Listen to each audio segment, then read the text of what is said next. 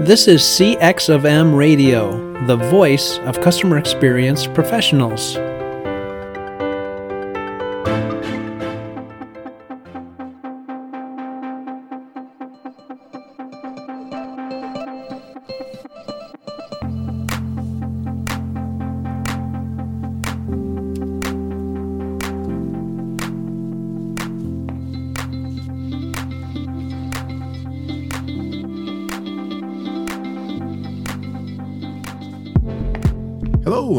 Another World of UX podcast. This is your host, Darren Hood. Thanks, everybody, for taking the time to join us on today. And a special welcome, as always, to those who are tuning in for the first time. Welcome to you. Uh, and we're going to do something a little different today, uh, but not so much different.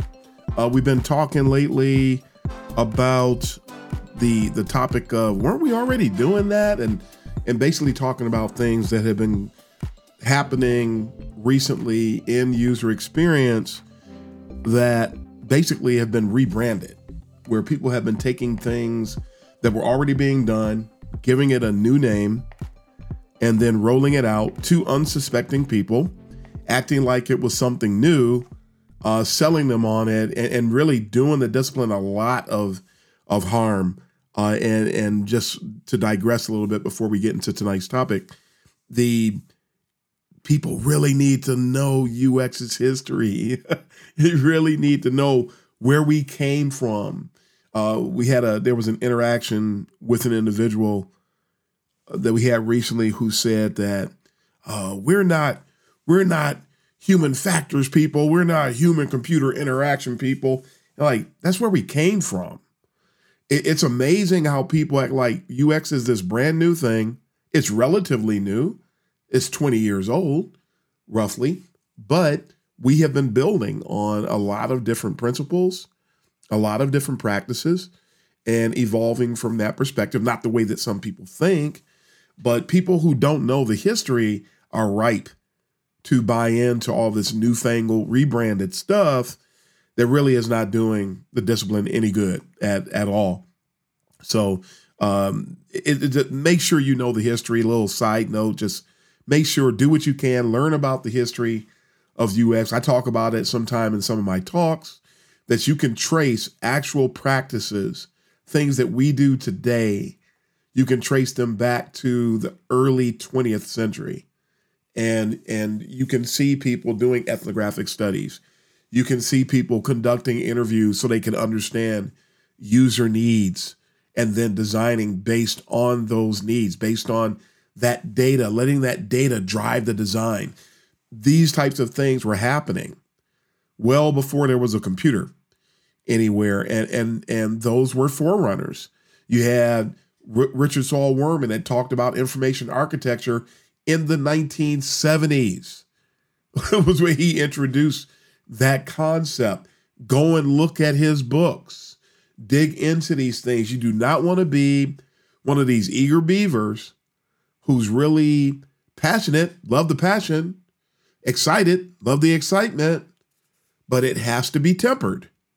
The when when when you're excited and you don't have something to ground you, you're prone to misinformation and other things like that to become victimized by it. And and that's why I talk about a lot of things I do on this show trying to help people understand things that they're happening, they're related to the discipline. It might not be the work all the time, but it's related to the work and if you don't know these things, the work's not going to matter because you may not get there.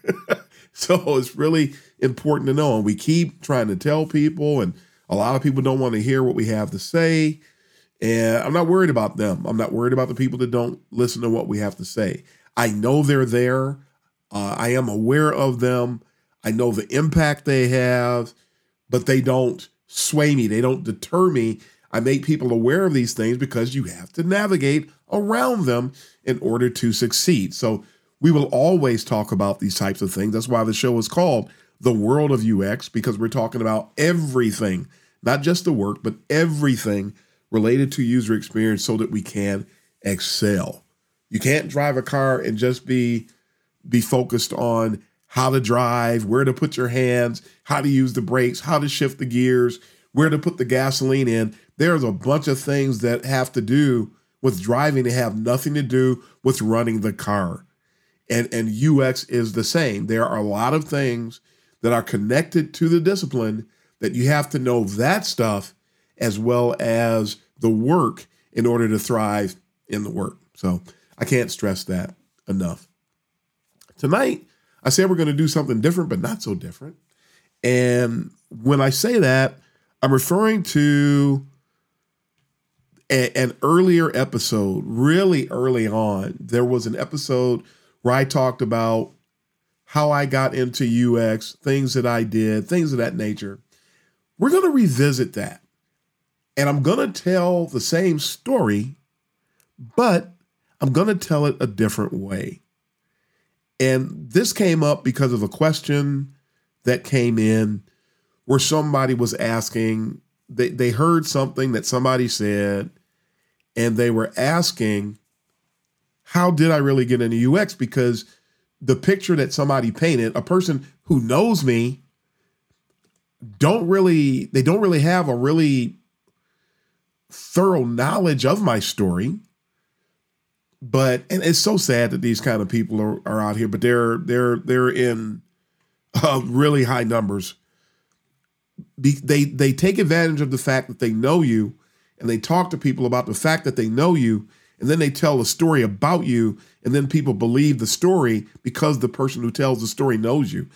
That doesn't mean that they're representing you properly. There are people who know me. Frankly, there are people who will smile in my face uh, and then use that perceived closeness because I know who they are. I know what they're doing. I'm, I'm not swayed by them. You can't you can't hurt me. I'm go- I am who I am, and I'm going to do what I'm going to do. Uh, people are not going to influence me, and, and that includes people that I know do not have my best interests at heart, who grin and smile in my face, and only seek to get information so that they can try to do me harm. I'm aware of this. I've been experiencing this since I was a little kid. So I'm good at it. I recognize it. They're not going to throw me.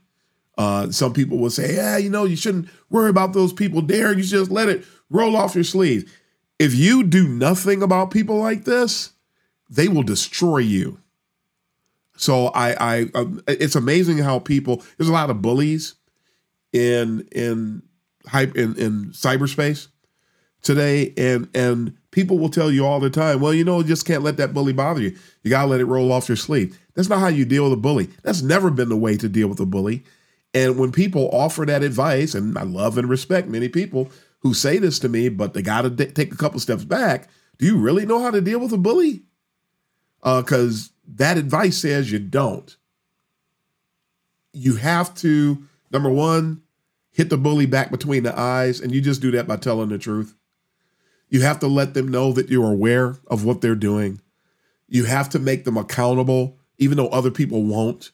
You have to let them know. If you let them know that they're going to be held accountable by someone, it deters the behavior because they don't want to be held accountable because everybody em- empowers them and emboldens them and enables them.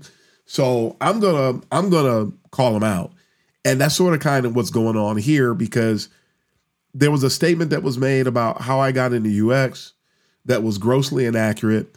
And, and the person made a statement about how my path of education was that I chose to do this.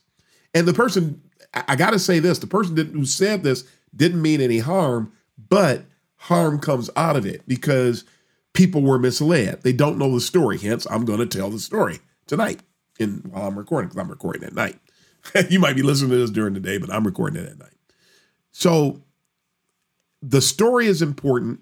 The story is always important. Everybody's story is important. And, and I encourage a lot of people who are talking about, oh, yeah, you know, they tell me I got to put myself out there. Just tell your story. Stop trying to act like you're a leader. Don't be like this person on LinkedIn who copied someone else's post about me, word for word and the funny thing was, the person who originated the post did not tag me, but the person who copied the post did. And that's how I found out about it. And I'm going, wait a minute, this looks awful. They didn't even wait for the for for for the the smoke to clear. Uh, basically, they that person posted like earlier in the day, and the other person copied the post and posted it later on the same day. And, and I reached out to the person who wrote the post initially. And said, "Didn't you write this same exact thing?" And then I went and found it, and I so I took both of those posts, I put them side by side, and I told everybody what the person did because that kind of behavior needs to be deterred. If you don't do anything to deter that behavior, it just increases. They become emboldened. I am not going to embolden anybody, but at any rate, the, the someone, the person who made the statement that I'm about to refer to did not mean any harm. I really truly believe that they meant no harm, but harm comes out of it because people will think the person said that I chose the path of education to enter UX. And that's not what happened at all. So when people see what you do and they see how you operate and they see your knowledge or your skill being demonstrated, some people they become intimidated and they think that they can't do the same thing. And I like to encourage people, you can do everything I've done, everything that I that I set out to do, everything I'm accomplished. You're listening, you're under the sound of my voice right now. You can do the same thing. That's part of the reason we're sharing this information. So that people can understand, I did it, you can do it. That's an underlying tone on, on, that that accompanies everything we say and do on this podcast, when I'm doing speaking engagements, wherever I am, whatever I'm doing, all of these things, you can do it. You can you can learn, you can apply, you can grow, you can adjust. You can you can be triaged. If you learn something that wasn't in your best interest, you can get better. Folks, you can do it. So, let me tell you my path to UX. And that's the name of our topic for tonight. Let's go back to, I'm only going to go back so far because the things that happened to me before a particular year are not important. What I did prior to, say, we're going to go back four years before I got into user experience. There are other things could, stories I could tell that would support it, but they're not going to be relevant to many of you, so I'm not going to go there. I'm going to start with my first degree. The first point I want to call out is that I got my associate's degree in the early 1990s. And by the way, that was after a 13 year hiatus from university. 13 years and about a full 14 years after I graduated from high school. So I just told my age. so the I didn't all I had was an associate's degree. That associate's degree is important. You're going to find out why in a little bit. When I was first exposed to user experience, which was four years or so, approximately four years after I got my associate's degree, I was PCs became big a lot of the big appliance stores, Best Buy opened in the mid 90s or so. Everybody was rushing to get to the internet. Um, there were no PCs. Not really. They, they existed, but you really didn't buy a computer from home. It wasn't, if you did, you might have an Apple IIc. People were buying Commodore 64s, not the kind of stuff you see today. It wasn't the norm. It, you had to pay an arm and a leg for a 25 megabyte hard drive in 1995. But at any rate, at least that's what we thought. That's what we thought we were doing when we bought it. In 1995, there was, I've told this story many times, there was a nonprofit organization that everybody was rushing to get on the internet. And that nonprofit that I was doing some work for wanted to get on the internet as well. And I was supporting, I was I was doing desktop support related stuff back then. And I was the, if anything was happening and it was technology related, I was the person that was called upon. Even when I, at my job during the day, I was always the tech guy that got brought in. And so when this nonprofit organization needed some help with their their desire to get on the internet, I thought that I knew enough that I could help them out. And so I volunteered. There were some things I did not know, and there were some things I did know. And I volunteered. I just bought my 25 megabyte hard drive and my 14.4 baud modem. Some people don't even know what that is. Uh, some people are laughing just to hear it. And I decided to make myself available and to try to achieve success with this. So consider this my foundation in UX. Now, we didn't, of course, we didn't call it UX in 95. Don Norman was already called a UX architect, but you know, we didn't know anything about that. We didn't know who Don Norman was. So, at any rate, here I am trying to get established. And this is important for people when, when it comes to understanding my path in UX. And when somebody said that I took the academic path to UX, that I went to school to learn how to do UX, that is not true. Uh, if somebody said that, they're misleading you. And they're, they're telling you that they don't know me.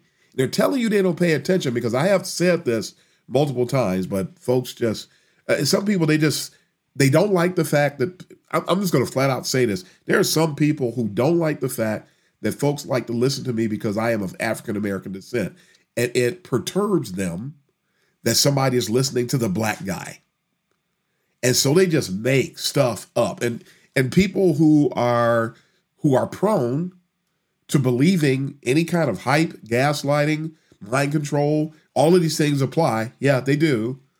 Uh, then those kind of people are going to believe these stories. It's important to know people. It's important to know what they bring to the table. It's important to know what they're about. Get to know folks. It doesn't take much, but you want to know people's story. So I, I'm I'm going to put this out there, and then people who tell the lie, they say something different. You know who they are. Good. Sound good. All right. So I I began to help them get on the internet, but of course I don't know all the things that are needed. And two things happen. One is I started noticing, I felt that certain things needed to be done. It just, to me, it was common sense. It was just common sense that there were certain things that, I mean, what what kind of information are people looking for? I, I was studying other websites. I was doing competitive analyses. I was doing what we today we call secondary research. I didn't know it was called a needs analysis. I didn't know it was called secondary research. I didn't know that some of the things I started to do was really later. I, I, I later learned it to be information architecture. I, of course, a lot of the early websites were nothing more than brochureware. And so that's fine. If that's what we're going to do first, fine. And that's what we did. I found out what the, I, I made sure to gather the requirements. I made sure to gather the assets. I did content strategy work.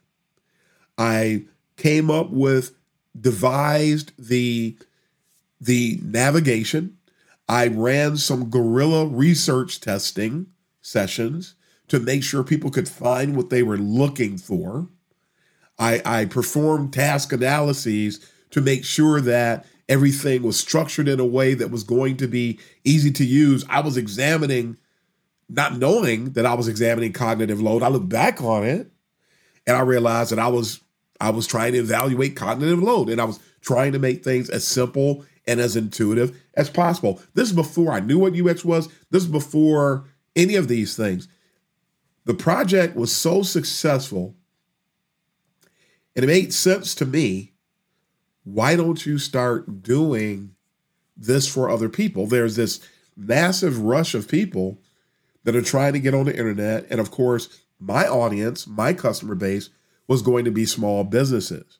I mean, I later did websites for, I did websites for law firms. I did websites for, I, I, I redesigned the website for a newspaper in the thumb area in Michigan and was their webmaster for years.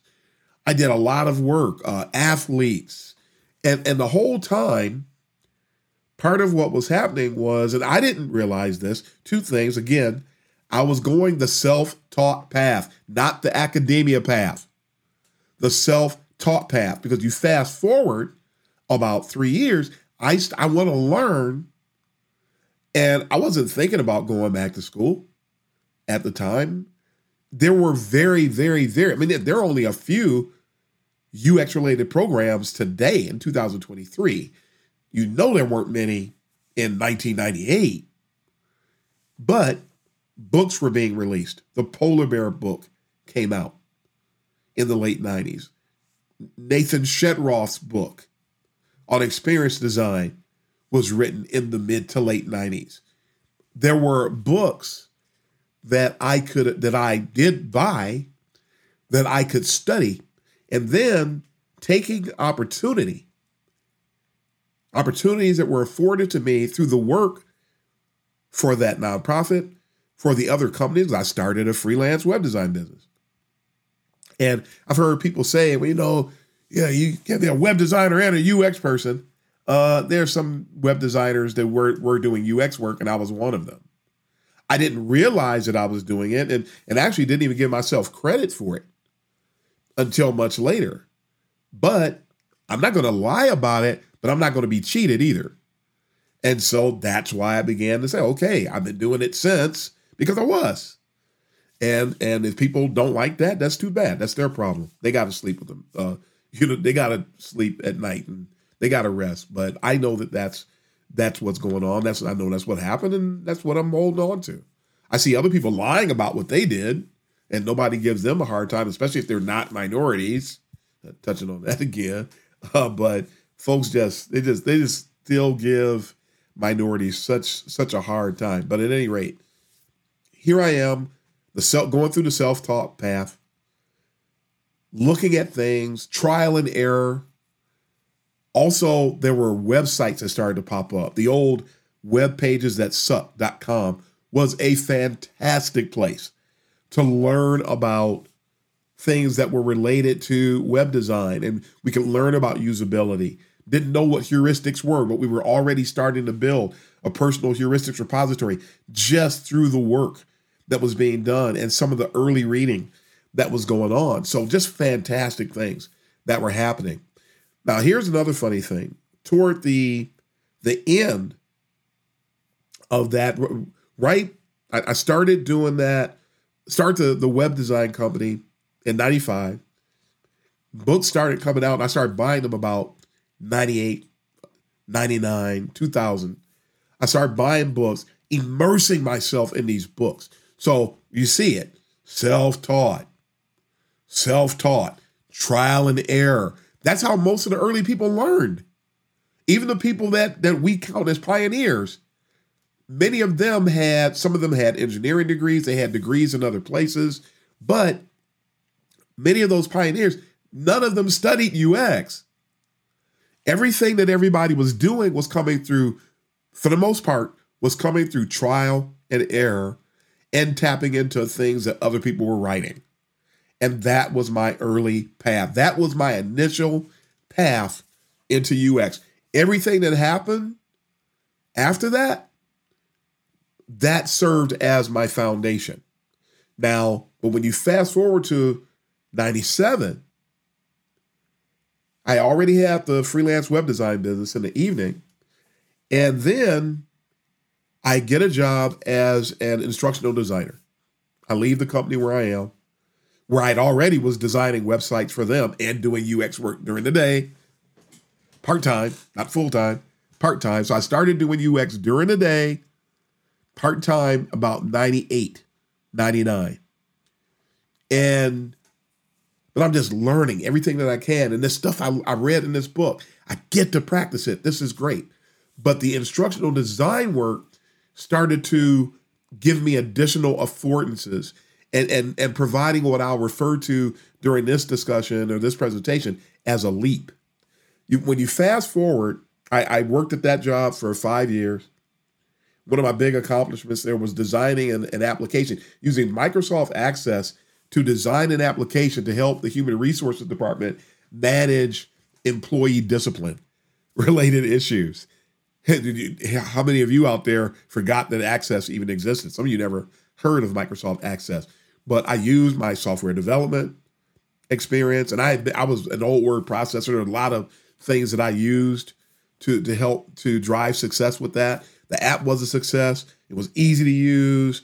It was aesthetically pleasing. It it eased a lot of the burdens of the people in the HR department. I designed two applications and I turned around and designed the first HR intranet for that company. So that's some of the UX work I was doing on all of those projects. I was using what we now know as UX principles, things that I call other.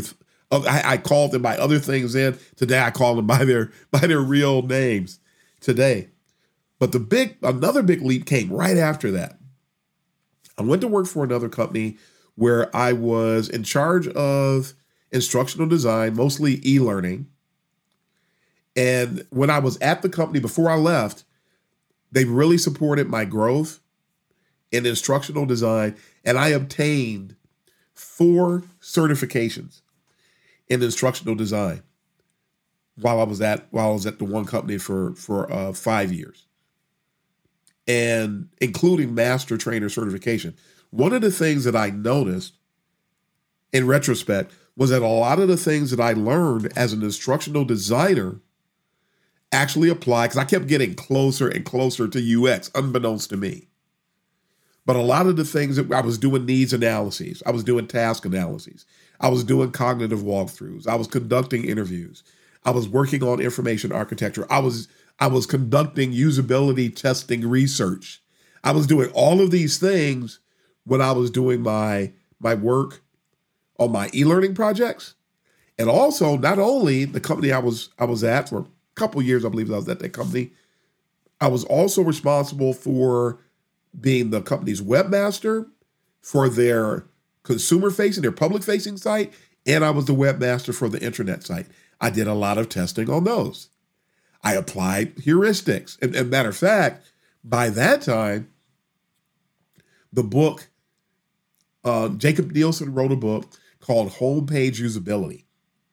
That book came out, and that just changed everything for me. That book, along with Jesse James Garrett's book, those books from 2002 to about 2004, huge impact for me because it gave me principles that I found extremely easy to transfer from the pages to the actual practice, uh, especially the way that Jakob Nielsen was evaluating. He took in the book homepage usability, he took a look at 50 popular homepages. 50 big name companies. Citibank is the one that I remember that stands out the most. I've seen that book, by the way, on Amazon for as little as 98 cents. It still has value if you were to buy it today, as do a lot of great UX books. They have a very long shelf life.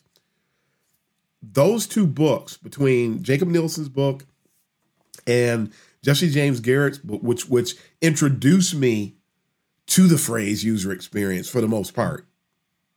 And the five planes were embedded in my mind. I mean, watching someone do a heuristic analysis, the way that he laid it out, the way that he provided the commentary, the way he did his annotations, the way that he just just objectively just I always use the phrase ripped the site apart.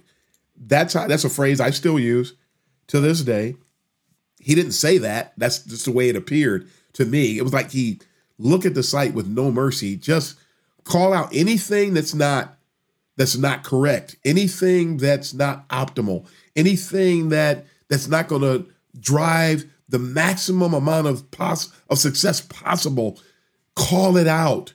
Don't be afraid to do it. That's how I learned to be bold in the discipline. When you see something, he one of the things that that always sort of tickled me about homepage usability is that Jakob Nielsen was the first person that I heard call out companies who would deploy a website where you could click the the logo on the homepage and it would reload the homepage. He would constantly say he dinged everybody for doing that. When you're on the homepage, you don't need to go back to the homepage so why would that link be live on the homepage? And and it just things like that. It just really it struck me that that book probably impacted me more than any other book, with Jesse James Garrett's book being second, impacted me more than any other book that I ever read early in my career while that foundation was being strengthened.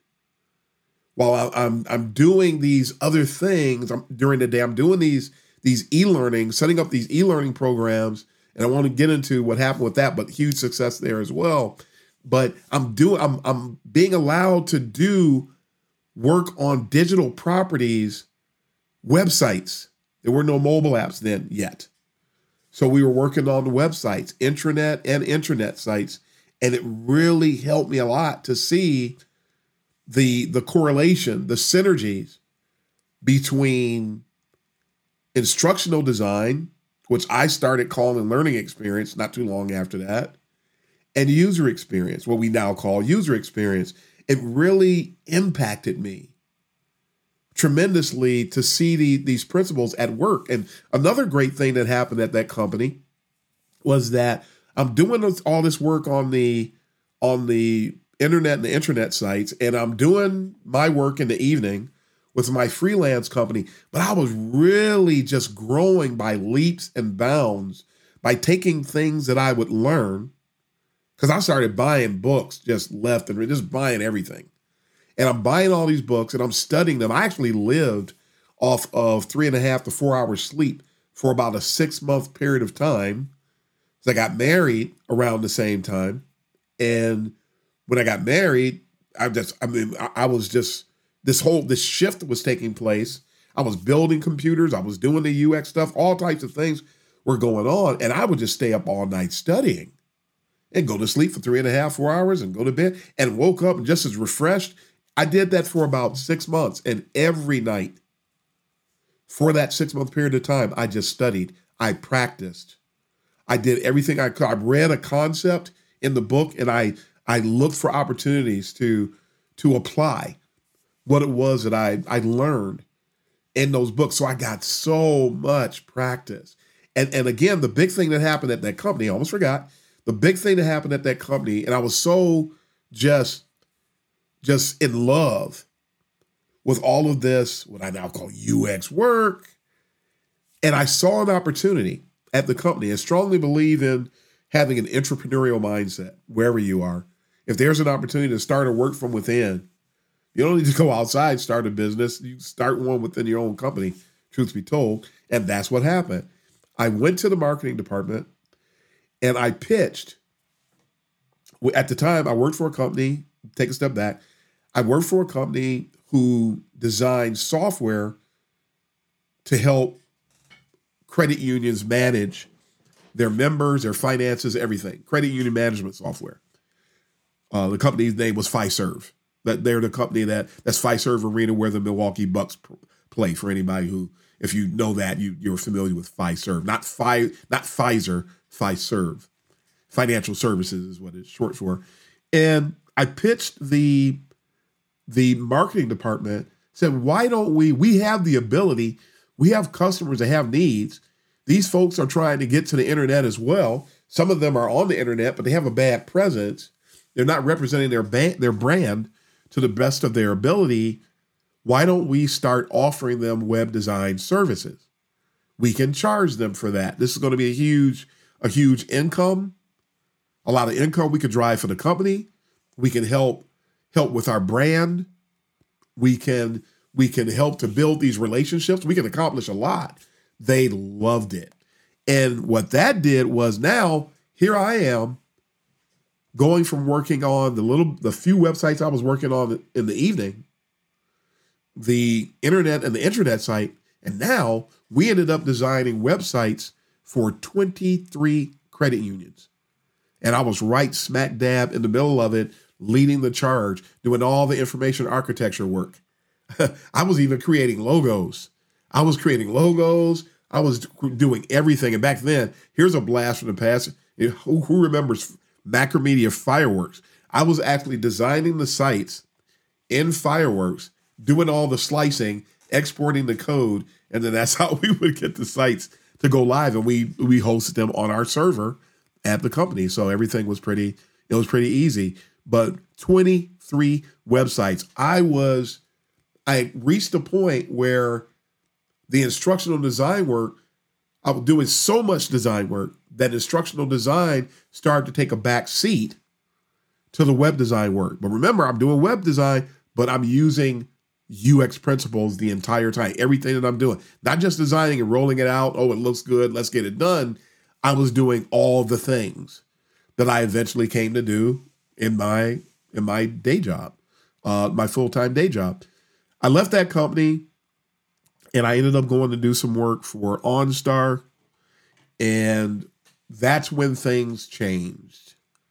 That's when another leap took place. I was focusing mostly on instructional design. At the time, I was on the advisory board for what was known back then as RoboDemo, and it's today known as Captivate. I'm still in that that app today to to some extent, but it was when I was doing that work that I really started to take a long, detailed, very critical look at myself and asking myself what I wanted to do.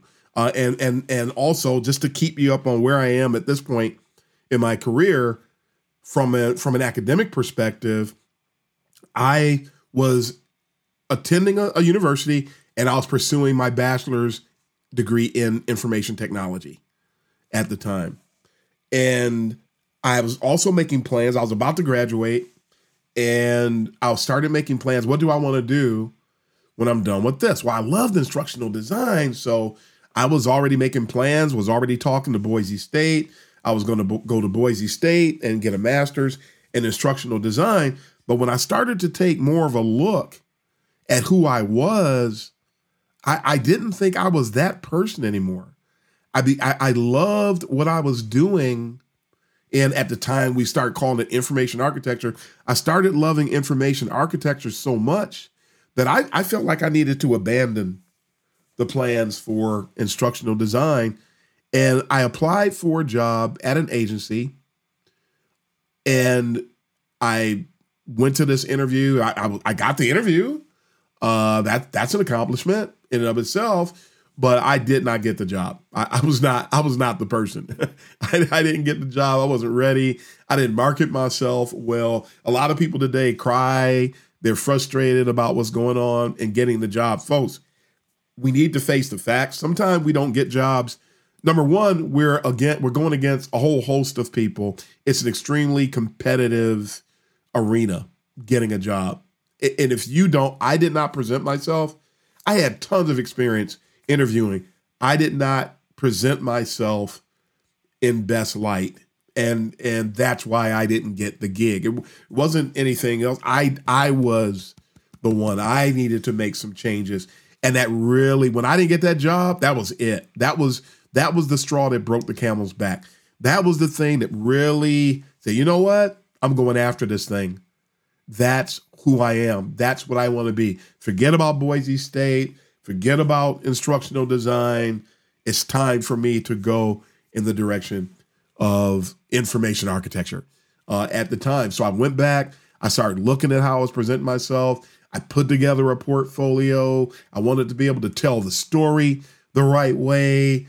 And and just to be right, I didn't know if anybody was going to want a portfolio. They didn't ask me for a portfolio when I interviewed at the at the creative agency, but I just thought nobody told me I needed a portfolio.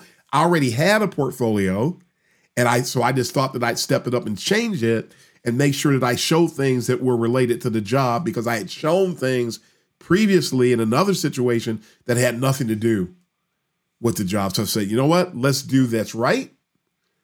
I'm going after this gig. And a job opened up at a, large Midwestern bank that was headquartered in Detroit, Michigan. And I interviewed for my first full time UX related gig. I was doing UX work as much as 75% during the day at my jobs up to that point, but I had never held a full time UX related gig. I went to this job, I interviewed for this job, and man, was I so happy. That stuff I learned from Jakob Nielsen about ripping up part of site. Uh, I went to that interview And they asked me during the interview, and, and I come to find out this was the thing that actually led them to convince them that I was the person for the job. They asked me what I thought about the company website. And I said, you know what? I'm going to be myself. I'm going to be my genuine self.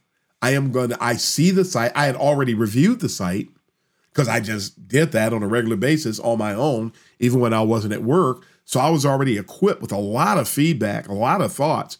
I ripped that bank's site to shreds. And they looked at each other. They said, This is the guy. And I got hired. And that was my first full time UX related gig working there at that bank. And I ended up completing my undergrad degree while I was there. And the reason why I bring this up is because of some of the things that I experienced in that degree. Uh, or, or, while I was pursuing that degree. Now, some people don't like education. Uh, again, somebody said that I went the academic route. I didn't. Uh, I I started pursuing degrees later because of some other goals that I had, especially when I had applied for a couple of other jobs and I didn't get the jobs because I didn't have a degree. So, if we understand that there are certain certain hurdles associated with with getting a job, a certain type of job, then find out what the hurdle is and jump over it. So I went and got, don't complain about it. Don't ask people to lower standards. You come up. And that's what I did. So, so I went and I got my bachelor's degree while I was working at the bank. And I was exposed to things like, and notice none of the things I'm about to mention, maybe one, is directly related to user experience. But think about the benefit you'd get from learning about things like system analysis and design, project management, fundamentals of e-business. That's the one related to UX.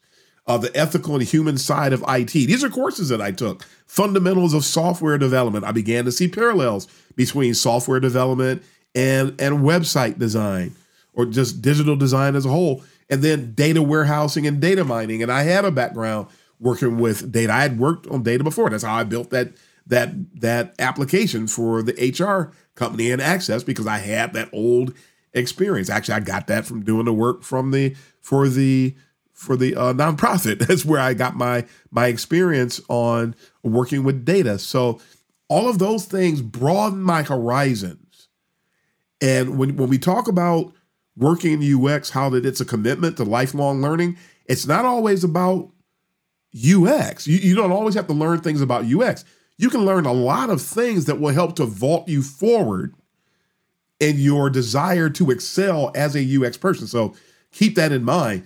All six of those courses have helped me throughout my career. My bachelor's in IT has helped me throughout my career. It has broadened my perspectives, broadened my horizons. It helps me to be able to talk to other people in, in an informed manner. It helps me to respect them. It helps me to support them properly. As a UX person, there's a lot to be gained from being multidisciplinary. A lot to be gained from that. So please keep that in mind. So, at any rate, I'm working at the bank, and I eventually, the bank moves its headquarters to Texas. I've talked about this before. I ended up leaving and going to work for a large creative agency. I wasn't going to wait for them to tell us that we were going. I I left on my own. And, and so I got the job at the large creative agency, which happened to be the same exact agency that I didn't get the job at that started all of this. the same place where I didn't get the job, I went back. I got the job. We were supporting work for Ford Motor Company. And, and this was another leap because this helped introduce me to the pervasiveness of UX because I didn't just work on websites, I got to work on interactive TV. I got to work on the UX of email marketing when I was there. Uh, I got to do consultation on a, a role playing game for a, a, major TV show for USA Networks when I was there. Uh, the iPhone came out when I was there, and I was one of the one of the first people to do work on on mobile apps. So I was able to do that. So I began to see how broad UX could be applied. I, I would meet with people from Ford Motor Company to optimize their PDFs that they would put on the site to optimize that user experience there with the metadata and, and all the other things and going through the analytics and and, and, and analyzing and synthesizing and trying to optimize things, I began to see that UX is a lot broader than people think. I was actually the person who went to HR and told them that they should change our title. And so I was I drove that at that company. Some people don't know that. I told some people that and they didn't believe it. Yeah, it happened. And the fact that it's it's amazing how some people don't believe it because they don't believe it, it didn't happen. It happened. And and, and that was just another milestone for me. Uh, I also helped lead efforts to establish best practices for several aspects of the digital user experience. Uh, we we actually split it up amongst all the UX people, and my main one involved the best practices associated with video players and just the video experience. Uh, how long? What's the best practice for the longest videos? How should the the video player be structured? Uh, all those types of things. Very granular approach, but I led those charges. Left there to work for another agency, and there we supported the work for General Motors. Now, while I was there, I had already, well, while I was at the bank, I got my bachelor's degree, and then I immediately started pursuing my master's degree. By 2011, in 2011, I graduated from Syracuse with my first UX related master's degree. So I'm, I'm trying to help illustrate too. See, I wasn't going the academic route. This was in, this was on top of. And I have to mention one of the main reasons I was doing the master's degrees was because I wanted to make myself as qualified as possible. And some people weren't thinking about you unless you had the degrees. So I had the experience, and some people were blowing me off. Okay, you want me to have paper? That's the hurdle. That's the blockade.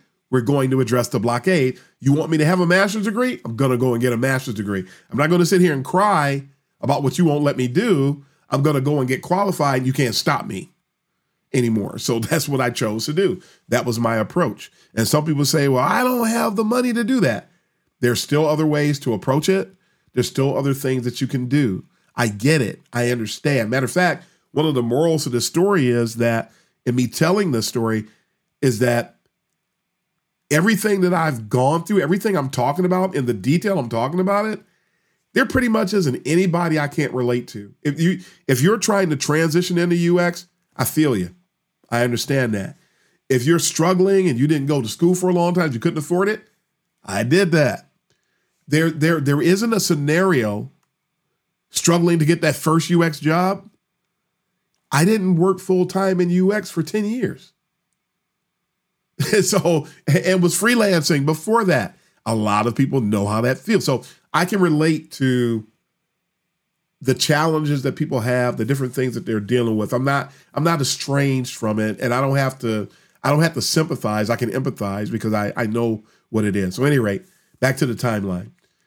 I left the creative agency in 2011 to go and work for IBM. I won't get into any details about that, but it wasn't fun. That's all I'll say about that. I am big on the power associated with accountability and education. And because of that, and because I had this, I was starting to get an idea, you know, I sure would like to teach. That that love for instructional design started to come back. And, and I wanted to see, are there any gaps? I, I really believe in that. That thing where forget what you know. Expose yourself to something as if you don't know it and hunt for gaps. Look for look for things in your life, in your acumen, in your your your skill level. Look for things that you can make better or things that maybe you just don't know.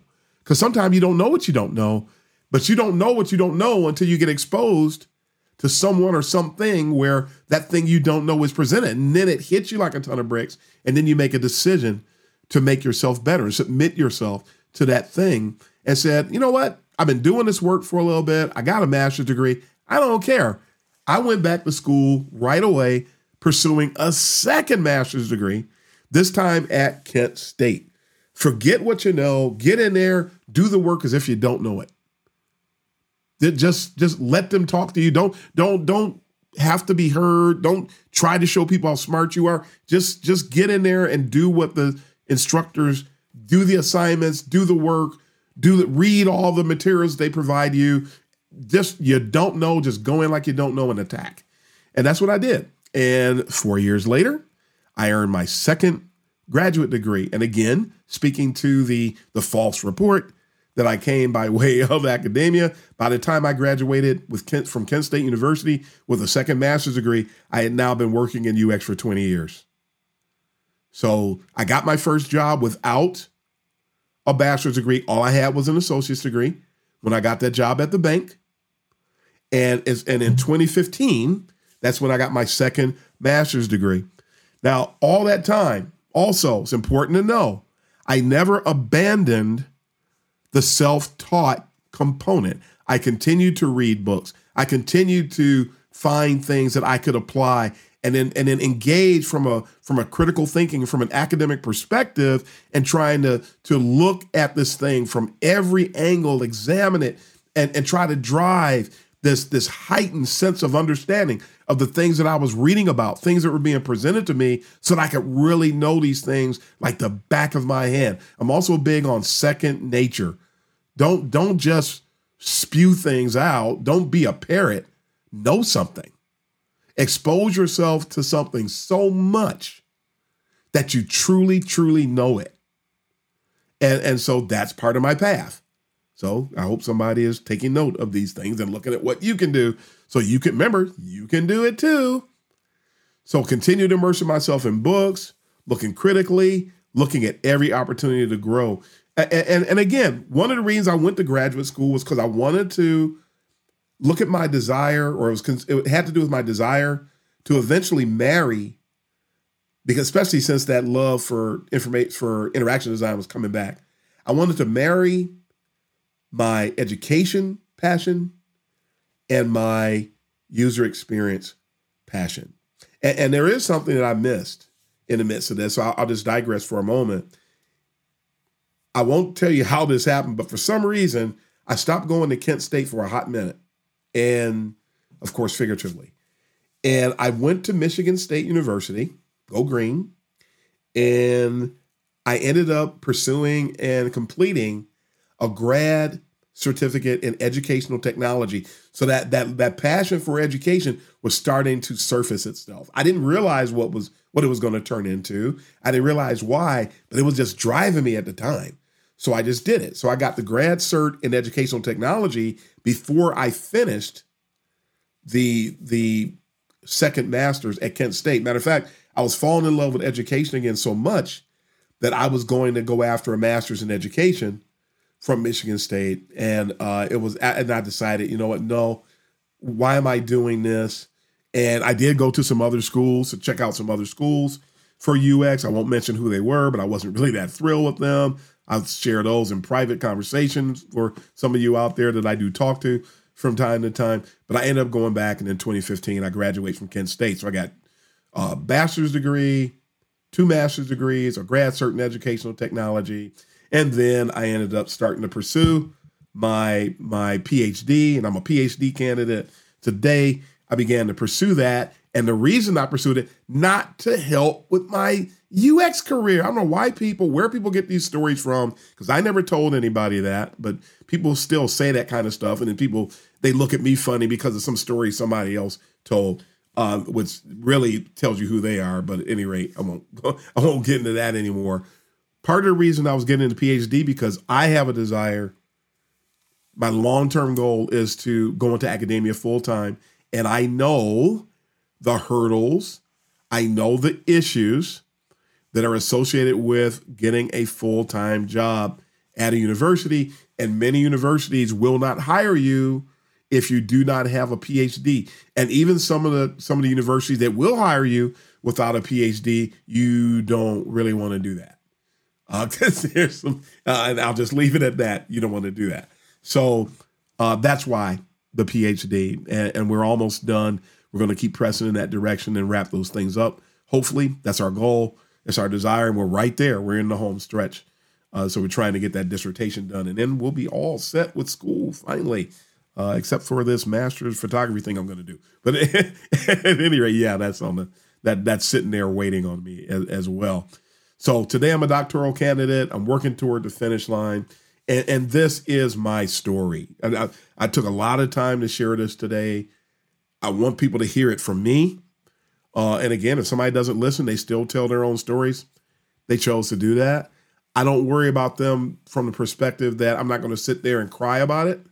Uh, I'm just going to tell the truth, knowing that people who have some sense uh, are going to hear this and go, no, there's no way in the world. I heard Darren's story. I don't believe you. I'll equip those of you out there who who have the integrity and the ethics to represent people the right way.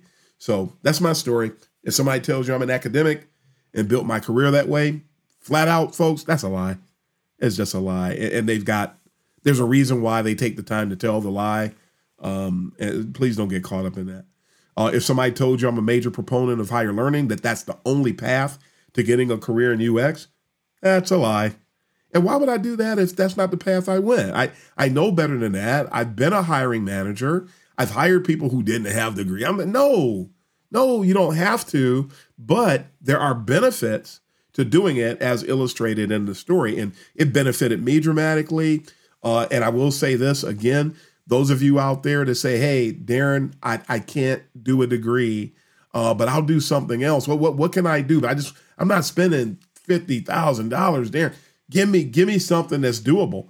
Okay, what about 35, 3600? You can go to eCornell and they have a program. I, everybody that goes to boot camps needs to stop and go to eCornell because what what they're doing is it's it's far cheaper. It's accredited.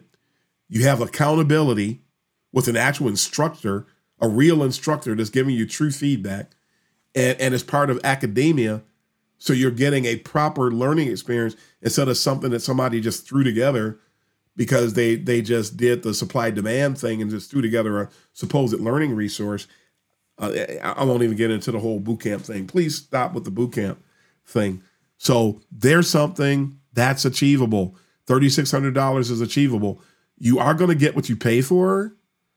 Uh, and, and, I'm not just saying you're going to you're going to pay the 3600 versus 50,000. Oh, what about that? What if we look at it from that angle, Darren?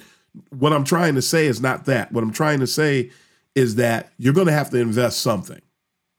Even if you just go the self learning route, because contrary to popular belief, there's a cost associated with self learning. So, are you willing to go and buy all those books? Are you willing to spend all of that time? Do you have the discipline to do everything that's needed? Are you are you in a in a position to go and find people to critique your work because you've got to get feedback or you don't know where you are, you don't know where you stand. So no matter what what you do, no matter how you approach user experience, there's going to be an investment of some type. So make your decision and then go forward. And you can always build on certain routes. If you go self self-taught now, you can always do something else later. If you go to Interaction Design Foundation and sign up for a monthly or a yearly membership, you get access to their entire library. There's ways to get viable learning without breaking the bank. And when I'm hiring an entry level person, it's all about passion. I have a high a higher personal UX maturity, so you're not going to get this from everybody. Don't forget that. But I'm looking for passion. I'm looking for somebody who's eager to learn. And if you give me somebody with passion and somebody who's eager to learn, they can learn anything about UX.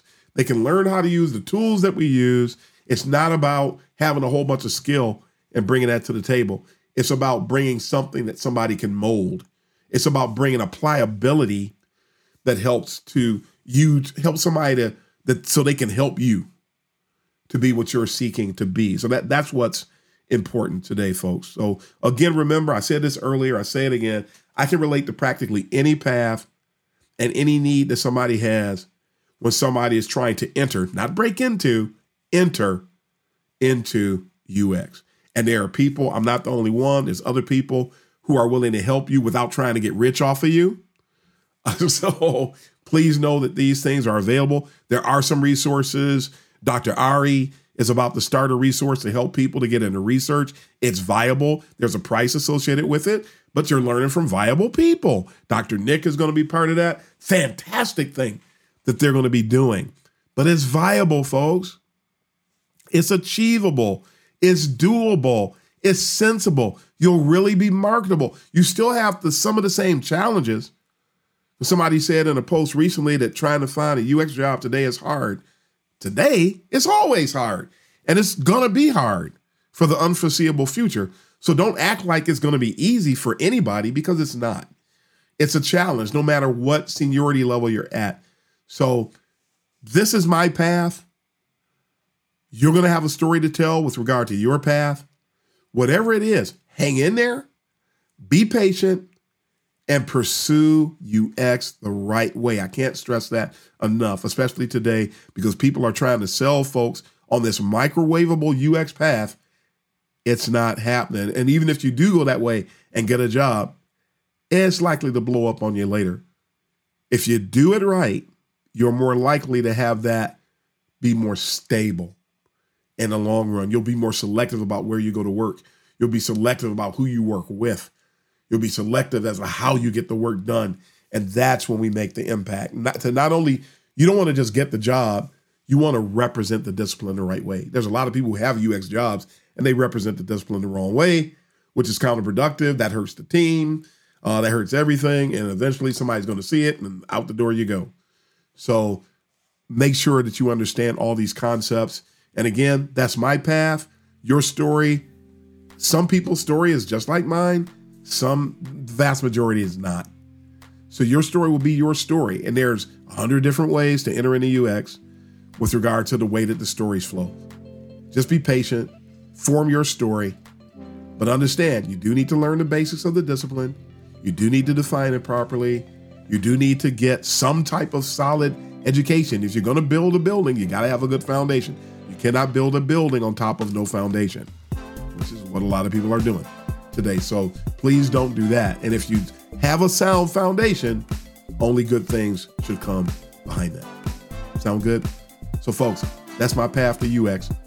What's yours today? Or if you're still building it, what is it going to be? You're in control, you're ahead of it. Let's do it the right way. That is all the time we have for today. So, this is Darren Hood, the host of The World of UX, signing off. Until next time, happy UXing, everybody.